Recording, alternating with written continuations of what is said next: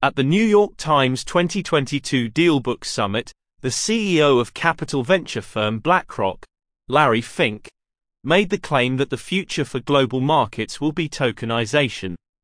By this he meant that financing will move on to DLT, distributed ledger technology, and transactions will be made digitally and securely using cryptographic assets commonly known as tokens. Larry Fink was responding to a question about ETFs, exchange-traded funds. He pointed out that ETFs had previously been one of the key driving forces in investment, but that now it was blockchain technologies that were key to driving investment. ETFs are composed of stocks, securities, currencies and assets such as gold. They are normally modeled on indexes such as the S&P 500 or the NASDAQ.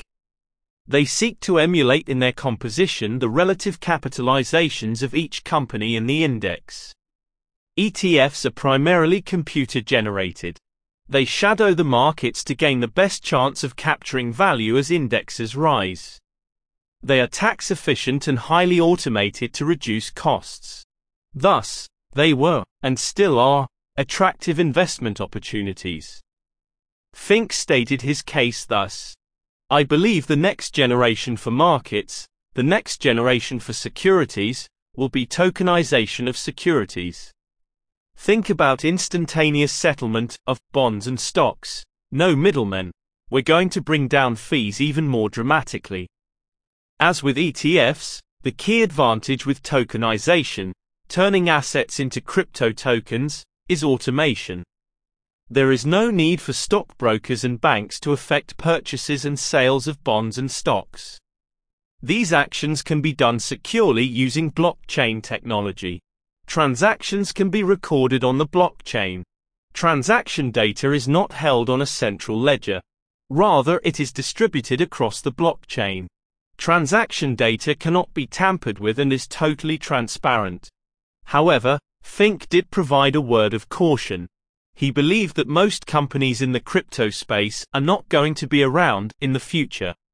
He cited the example of the FTX exchange that recently went bankrupt.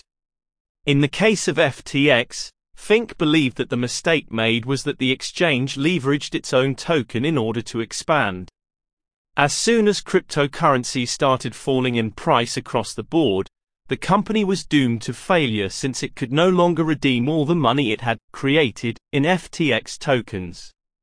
Fink was speaking with a certain amount of hindsight after the fact since BlackRock had a $24 million investment in FTX. Indeed, it seems BlackRock has modified its business model.